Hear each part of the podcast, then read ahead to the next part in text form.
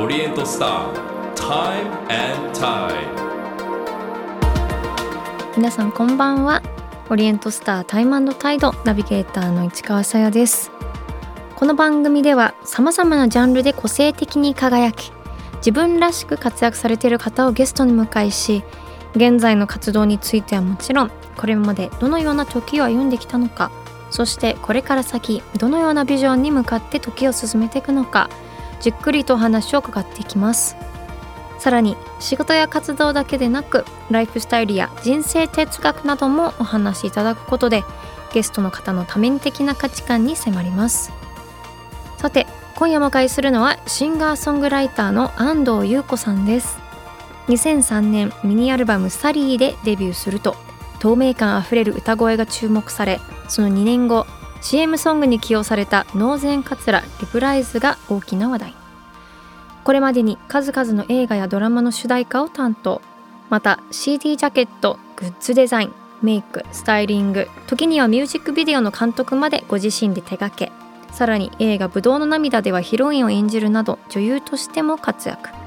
今年は20周年のアニバーサリーイヤーということでデビュー記念日である7月9日にワンマンライブも決定しています。その多彩っぷりから表現の幅を広げ続けている安藤優子さん。アーティストとして歩んできた道のりにはどんな音が流れていたのか。そして未来への思いとはどんなものなのか。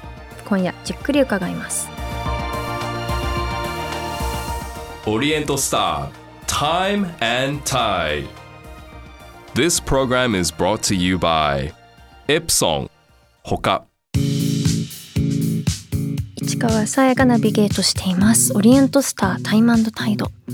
今夜お話を伺うのはシンガーソングライターの安藤優子さんです。よろしくお願いいたします。よろしくお願いします。とまずえっ、と現在について皆さんに伺っているんですけれども、ええ。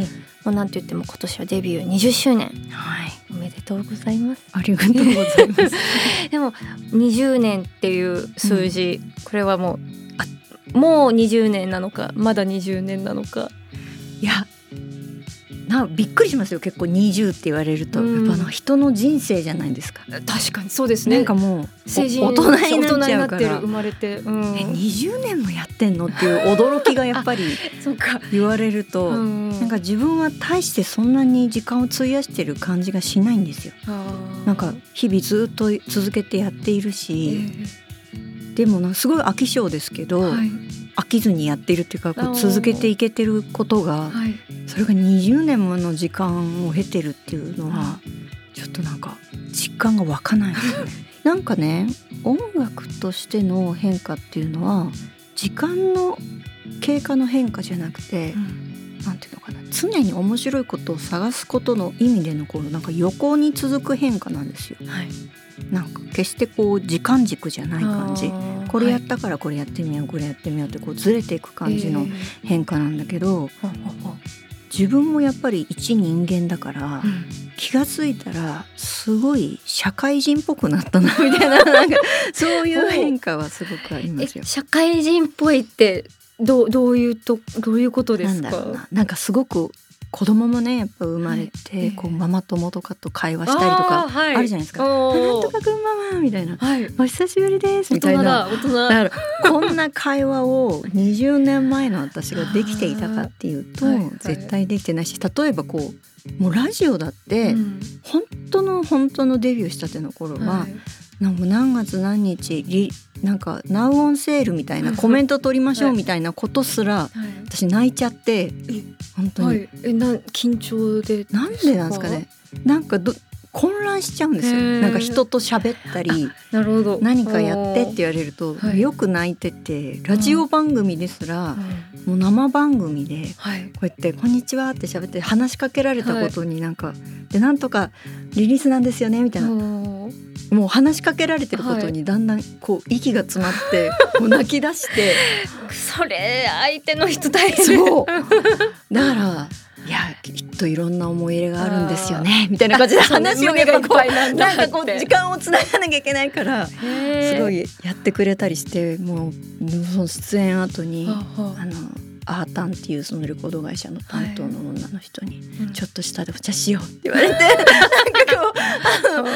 こう みんな困っちゃうからさ。みたいななんか注意。そう。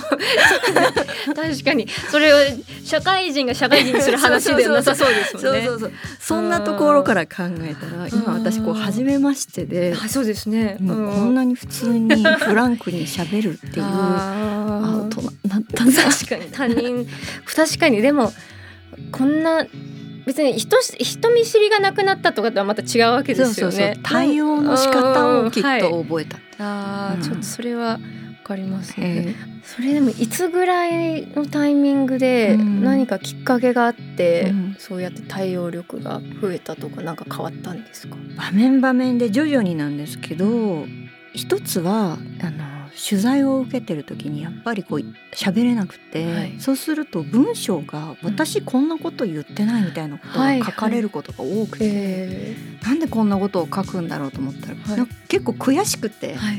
こんなこと思ってないのに。うんうんうんもうでもしかも事実のようにこう字面並ぶから。なんかすごく悲しいなと思ってでもそれは私が喋らないからだと思ってなるだからもう1から100まで。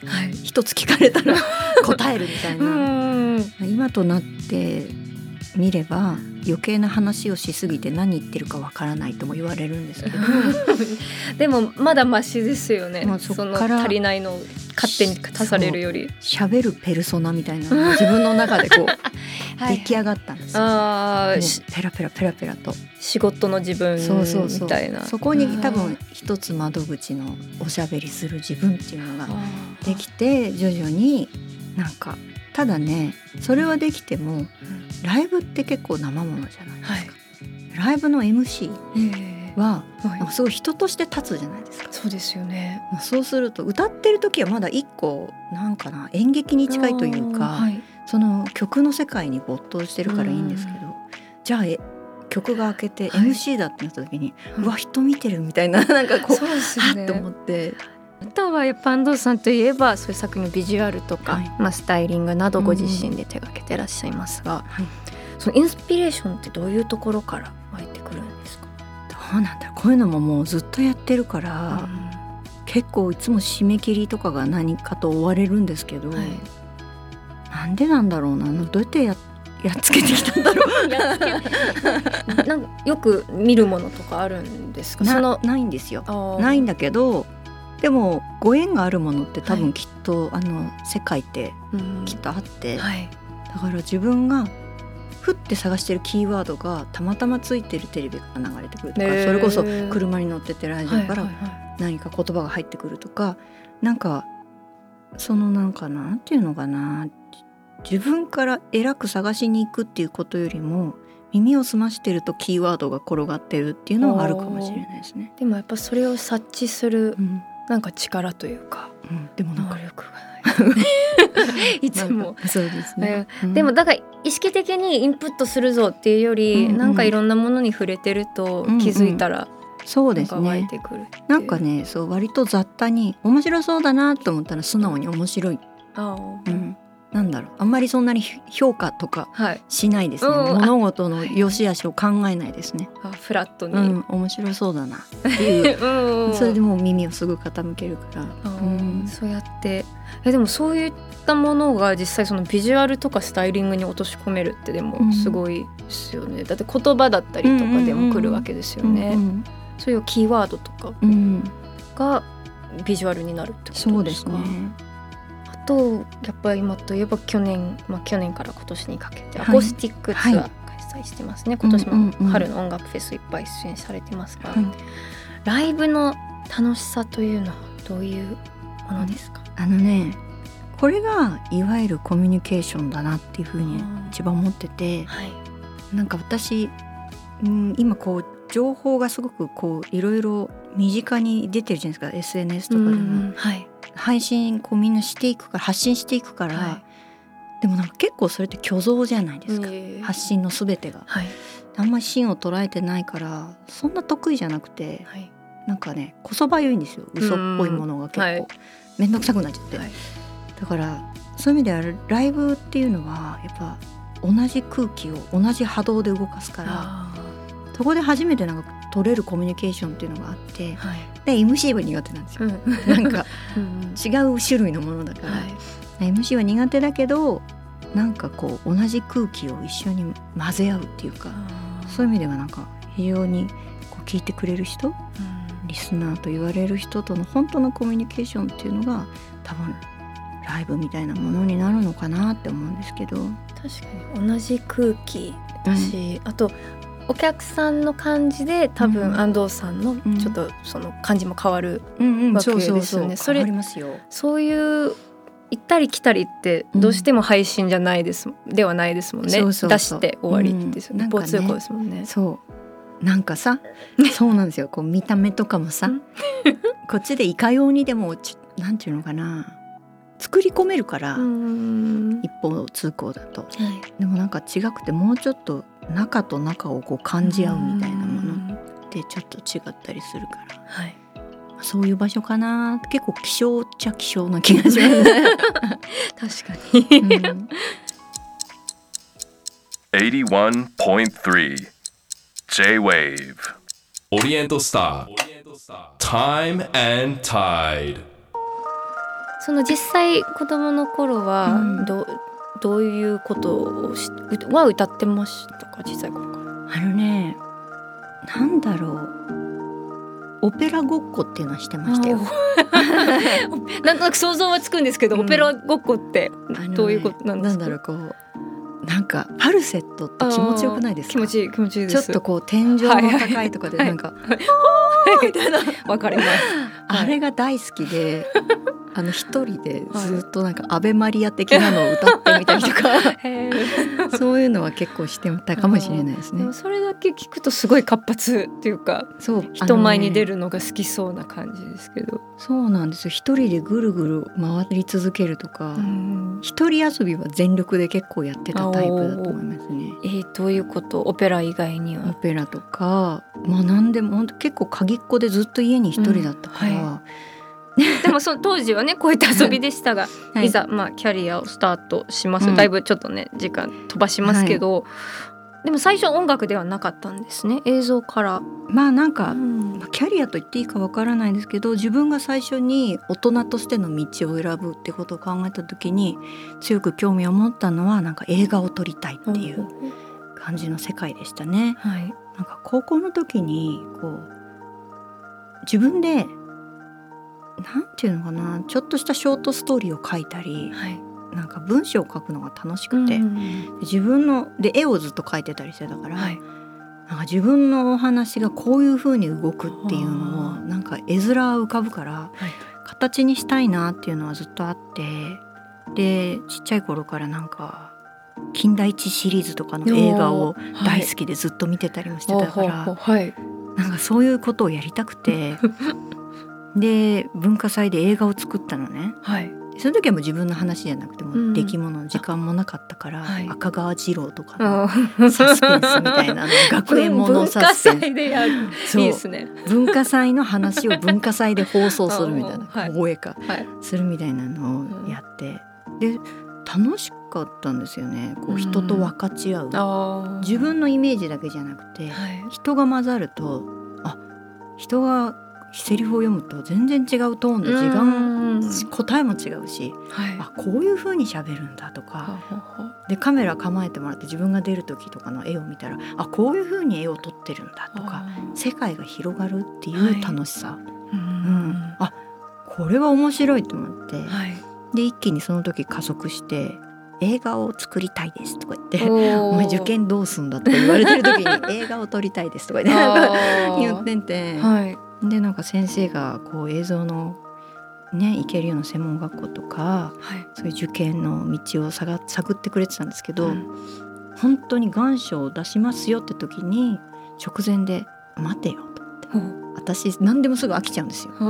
部活も毎年変えてたし もほうほう。う6種類ぐらい部活やってたからすごい。待てよと思って。はい。飽きたらどうしようと思って。怖くなっちゃって飽きたんじゃなくて飽きたらどうしよう。そう飽きたらどううしようと思ってあやっぱり私普通の学校に行きたいですね。へえそう。それでやめちゃったんですねそれで急遽う。そうそのでね2科目とかでもう専門的に絞ってたからはい。いきなり「お前それでいけると 探すの大変だよ」みたいになりながら 先生を困らせながらいきなり普通の大学に行くっていう慌てた感じのことをしたりとか。映像はの仕事じゃなくて、うん。じゃあそこからそういうシンガーソングライターに、そう。そうそうそれで普通の次第に入っちゃったから、はい。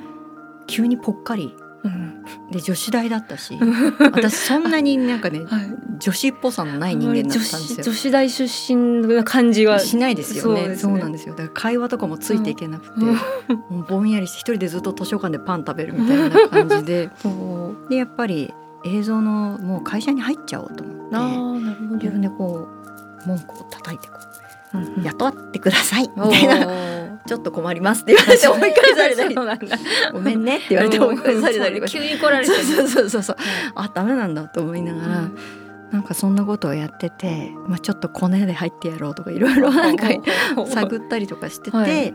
で、まあ、ちょっと勧められてあの一時こう出る側のお仕事も学生時代に少しやらせていただいたりしてたんですけど、まあ、その一環でオーディションで歌を歌って褒められて歌いけんのか？みたいな。それまでそんなに歌にすごい自信があったとかっていうわけではない。なんだろう。自分がそんなにカラオケとかが全盛だったから、い。中高生の時にカラオケ屋さんばっかりには行ってましたけど、おー。でもそれはみんな横並びなんですよ。もう。はいはいはい、どんぐりたちがみんなカラオケをやって、はい。はし部屋ではしゃいでるだけだったから、自分が歌うとか何も考えたことがなくて、うん。でもなんか歌ったら褒められたから「うん。え歌いけんの?」って。軽い急にすごい軽い。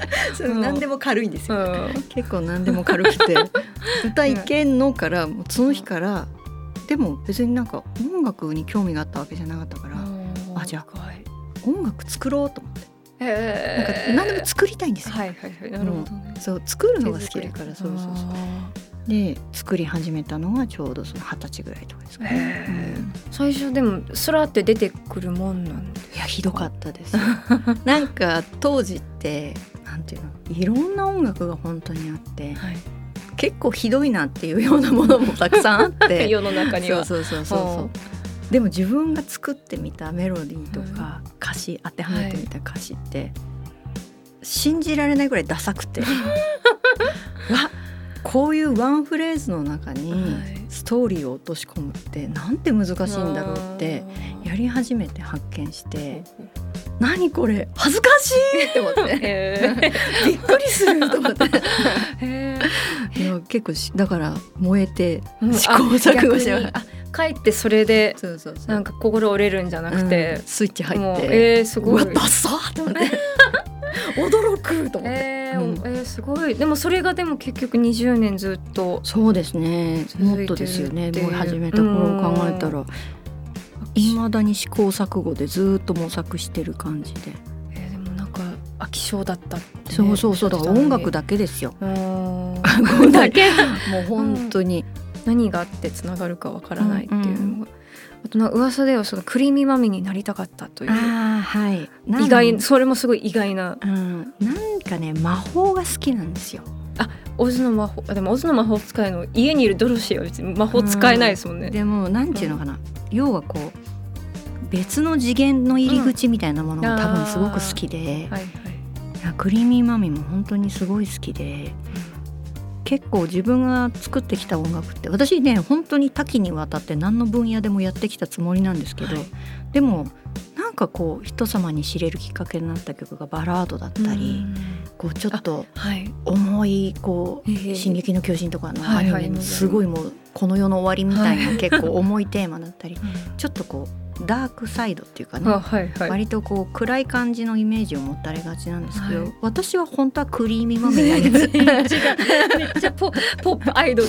そうそうそう。そうん。その後からクリーミーマミに憧れて「クリーミーロジック」っていう曲とか作ったりとかそうなんです。ねちょっと割とピカピカした曲もあ結構アイドルに憧れてやり続けてたんですけどあん。まりそこは評価されなかったです。ーまあ身長なんか猫2匹引き連れるしかないんですよね。でも肩に乗っけたりとか。もう寄せていくしかないんですかね。う んそれも。すごいだからね B 面的に私がやってきた自分アイドル計画曲を集めたら1枚のアルバムになるぐらいの曲数は作ってるんですけど。ちょっとちょっと意外確かに意外かもしれないですね。ちょっとそれ、はい。これちょっと触れていきたいですね、はい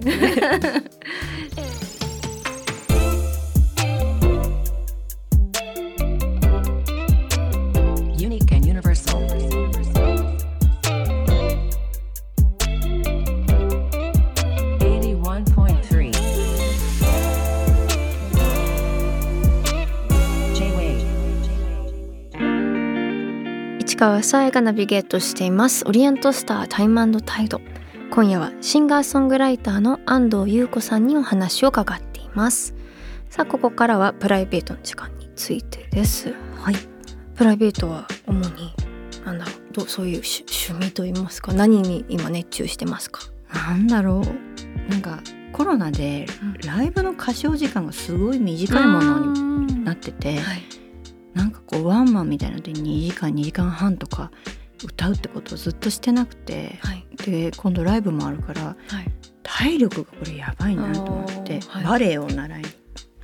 ダダンスですよね。ボー踊る方です。ボールじゃないですよね、うん。さすがに。よく言われるんですクラシックバレエのボールじゃないですよねすごいでも似合います。本当ですか？ねうん。でも張り切って行き始めたんですけど、気がついたら今1ヶ月ぐらい行けてないです。でも1ヶ月はまだ大丈夫なんですよ大丈夫ですかね。でも結構体力使いますよね。そうなんかねそうバールとか。飛ばされるし飛ばされるっていうかわかんないけど。その先生がそうそうそう。うん。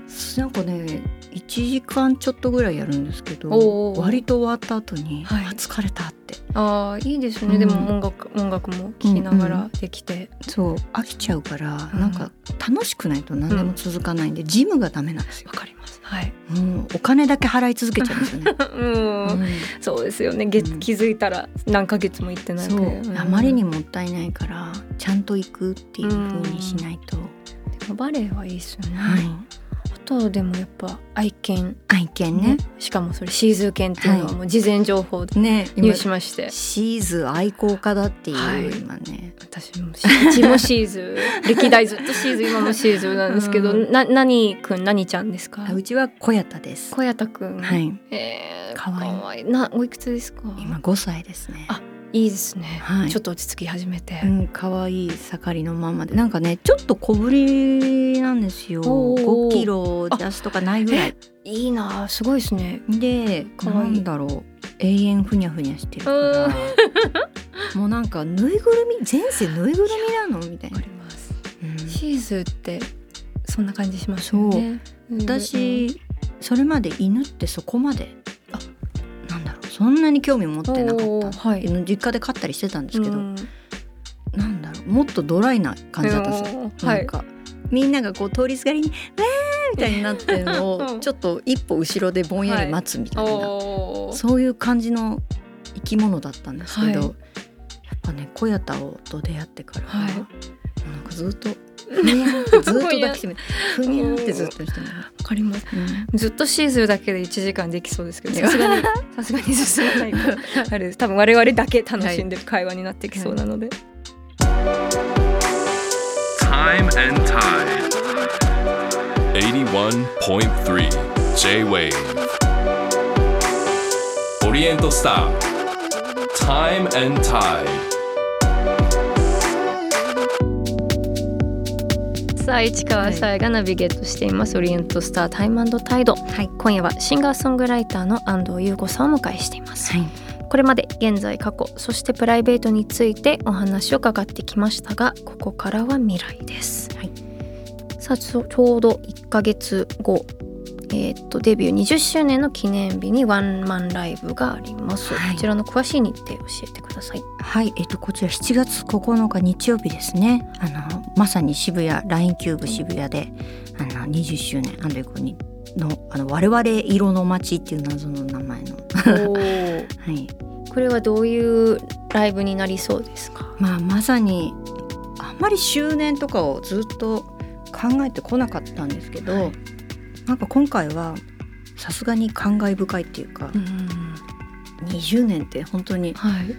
人の生き死に関わるっていうか。うん確かに。すごく大きな時間だったからなんか結構本当に記念だなと思って割と過去曲から自分の人生をなぞっていくような感じでやっていく。そして新しいものもまあ織り交ぜはしたいですけど曲数が多くてね私なんか作るのが好きだから、はいはい多分ね同じ時間活動してる人の本当に倍ぐらい作ってるぐらいなんかいっぱい作ってて、選ぶのがすごい大変でだからクリーミーマミー路線のものは全然多分入れられないんですけどあまりにも B 面めいてて。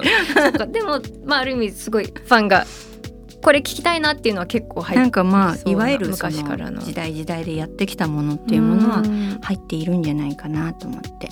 でそう。なんかね去年からあの「あなた色の街」っていうアコースティックツアーをやってて。あの久しぶりに各地方をこう旅を始めたんですよ。うん。多分後半も行くんですけど、なので、まあ、真ん中に今回は「我々色の街あー」渋谷に来てもらうってことでうん記念のライブをやるんですね。ですね。でも、なんかあなたがあって私じゃなくて我々っていうのが、うんうんうんまあ、すごいっぽいなってお話聞いてて、一緒に作り上げる感じがうんうんそうなって、ですね。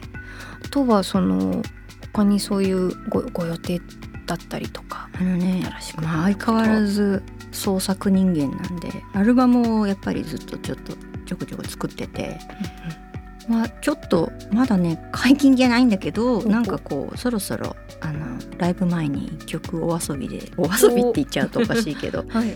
なんかまあ遊びができるといいなと思ってお。出そう出したいなっていう感じじゃあちょっとアンテナ張ってます、お願いします。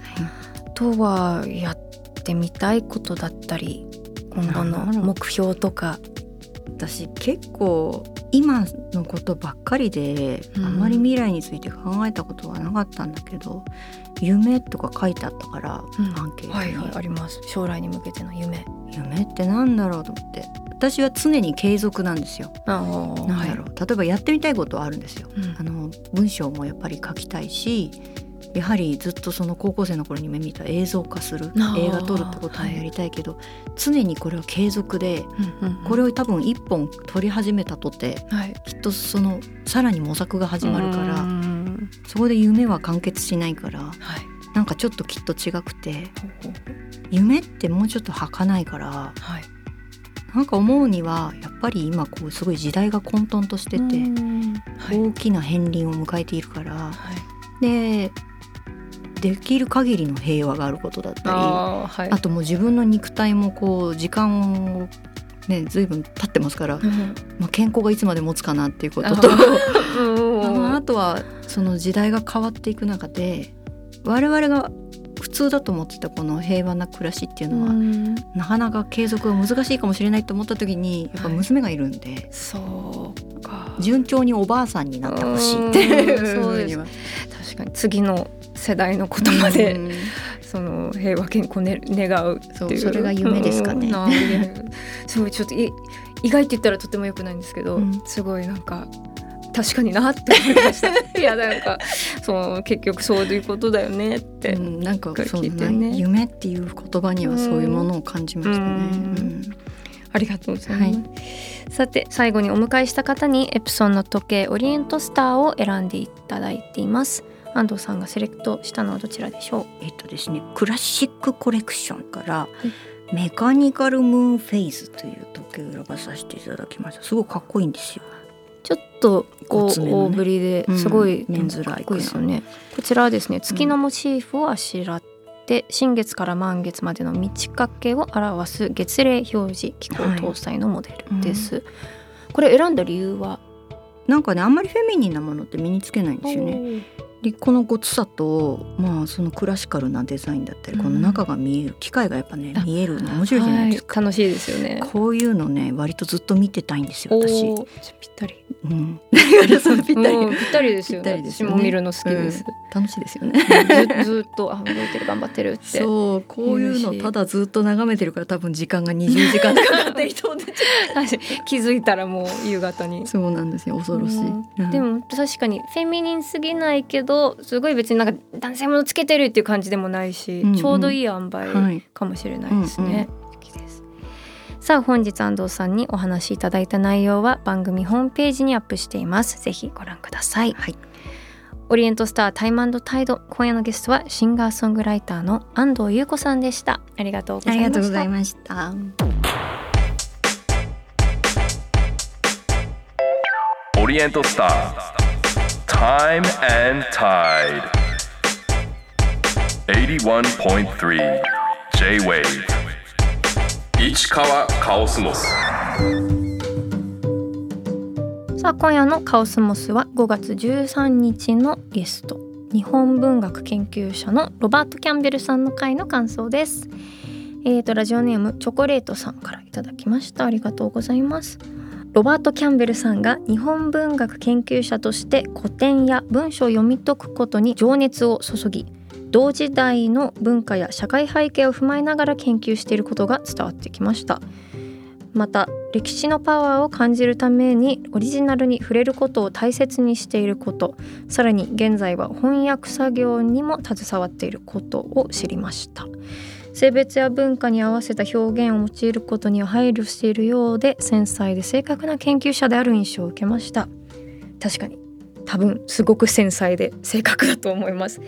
やっぱその翻訳する時のその語尾だったりとか日本特有のその私にするのか私にするのかその、まあ、女の子だけど僕にするのかとかそういうところをものすごくやっぱり全然印象変わるじゃないですか。そういうところもねしっかり結構注力注いでやってるのが私も印象的でしたしやっぱこういうね本とか文学通して歴史するっていうのはやっぱ楽しいですし今だったらだから100年後とか、ね、SNS の文章とかでもすごい研究されてもなと思うけどまあそれはそれで多分すごく今現代を捉えてるんでしょうね。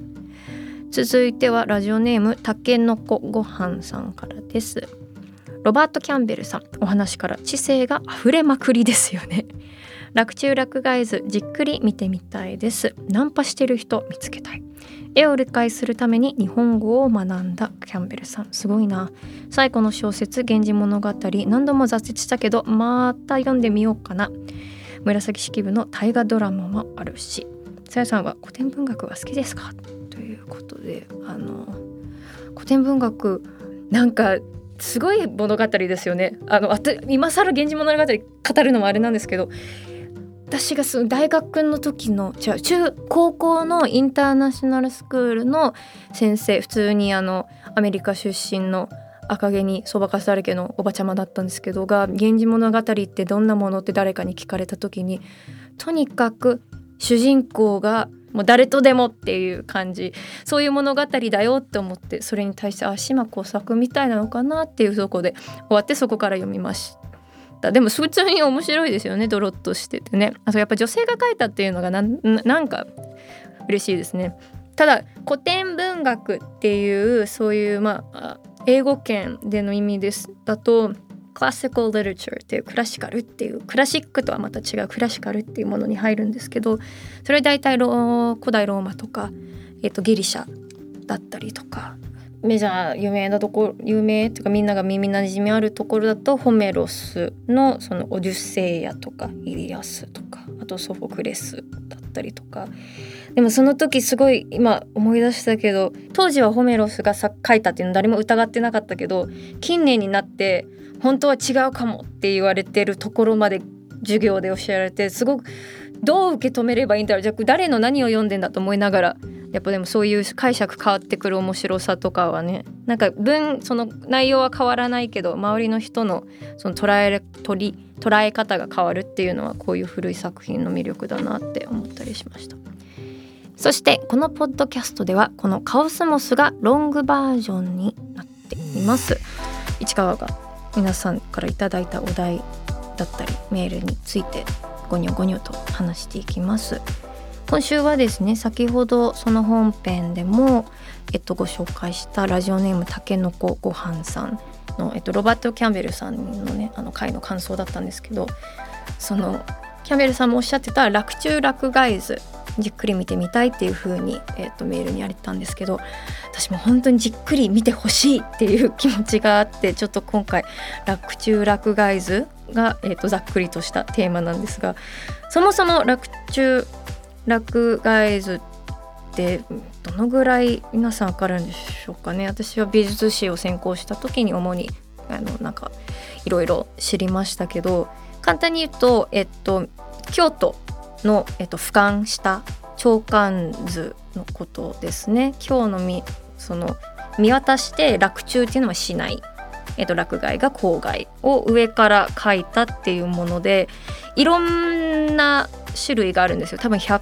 なんかあのジャンルとして捉えていいと思うんですけどもちろんその中でのすごく有名な屏風もあのもあったりしますもありますけどあの上杉本っていうねものがありますけど現代風に言えば多分京都のパノパノラマ図って言えばいいのかな？ただ私からすると本当にもうあの見どころがありすぎてもう一日中見ててもたまんないです。多分まず建物の景色が、ま、実際の京都の都をまず描いてるのでその清水寺があったりしかもその清水の舞台から景色眺める参拝客が映っててあ今とか今と変わんないんだなとか。あと銀閣寺が映ってちょっと雪が乗っててあ冬なんだなっていうその場所とか建物も見るのも楽しいしそこからその四季の、まあ、変わりとかあとそのいろんなとにかく人がいっぱいいます。そのさっき言った一番多分有名な上杉本あの国宝なんですけどそれはもう2000 2500人以上描かれてると言われてみんなもう好き勝手やってるのがまあ楽しい。あのキャンベルさんがおっしゃったようにちょっとナンパしてるっぽい人もいればあのひたすらお菓子を食べてる人とかあとはそういうちょっと海外から来てる人とかも映っているのもあったりするんですよね。だから当時こんな人たちがいたんだとかあの当時のその日常がいろいろ描かれていてわちゃわちゃしていてそれがなんか何とも何とも楽しいという祭りごととかあのよく描かれてるんですけどもう能名や歌やの大騒ぎしてる人たちがいっぱいいたりとか。あと屋台。屋台見るのも楽しいんですよ。屋台っていう要は当時のファストフードなのでもうでっかい寿司とかよくわかんない天ぷらみたいなやつ食べてる人がいたりとか。そういうのをただただ見るという本当にあの Google Earth には負けないっていうものが洛中洛外図であの映像も写真もネットももちろんない時代で半世紀半世紀以上前の武将にとってはなんかこれってものすごい武将っていうか人たちにとってはこれってものすごい価値のあるものだったんだなって。ものの位置とかはちょっと雑だったりするんですけどざっくりなんですけどそういう高い山から俯瞰した京都を見ることなんてそもそもできないしこんなに人がいっぱいいるんだと思っていろんな人をね探してなんだこの人みたいのを見るの楽しいし建物はすごくあの鮮明に描かれてたり正確に描かれたりしてるのでちょっと興味ある方は。もう全国にあちこちありますけど一番その、まあ、今言った有名やつ多分本物は山形にあるんだけど複製が京都かな、まあ、でも洛中洛外図全国にどっかにありますから。急にここざっくりになって申し訳ございません。でもねなんかキャンベルさんもおっしゃってましたよ。なんか本当いろんな人が写っててこれを見るだけでなんかその時がその大衆感がわかるのでぜひぜひ今日いつか美術館とか日本が見る機会がある時はちょっとなんか目を向けてみてください。ってな感じでタイムタイドでは皆さんからのメールもご紹介させていただくほかポッドキャストでは私市川に話してほしいお題を募集しています。番組のウェブサイトメッセージから送ってください。そしてメッセージをいただいた方の中から毎月リスナーの方にオリエントスターの時計をプレゼントしています。ご希望の方は時計希望と書き添えてください。プレゼントの詳細は番組ホームページをご覧ください。皆さんからのメッセージをお待ちしています。以上カオスマスでした。オリエントスター。Time and Tide. 市川さやのナビゲートでお届けしてきたオリエントスタータイムタイド。今週もさまざまなジャンルで個性的に輝き自分らしく活躍されている方をゲストに迎えし現在の活動についてはもちろん現在に至るまでどのような時を歩んできたのかそしてこれから先どのようなビジョンに向かって時を進めていくのかお聞きしました。さて今夜のゲストはシンガーソングライターの安藤優子さんでした。安藤さん素敵でした。本当に。でしょうね。すごく正直な方で。なんか素直とはまた違ってなんだろう。本当になんか嘘のない感じ生き方となんかしてるのがすごくなんかすすごい素敵でかっこよかったです。本人はでもそういうこと言ったら多分笑ってそんななんかなんだそれみたいなリアクション取るところまで好きというかあの自分をなんかちょっと自分をなんか笑う余裕があるっていうところがすごくなんか素敵で。なんかその安藤さんの子供の頃からの独特なところがこうやってなんか進化してた話とかもいろいろ聞けてとても楽しかったですね。さて次回のゲストは雅楽師の東儀秀樹さんです。日本の古典音楽と西洋音楽を融合させた独自のサウンドが国内外で高い評価を得てる東儀さん。その多彩な音楽ルーツと伝統を未来へつなげていく中で感じる思い伺っていきます。それではまた来週土曜日夜9時にお会いしましょう。ここまでの相手は市川さやでした。Oriental Star Time and Tide. This program was brought to you by Epson ほか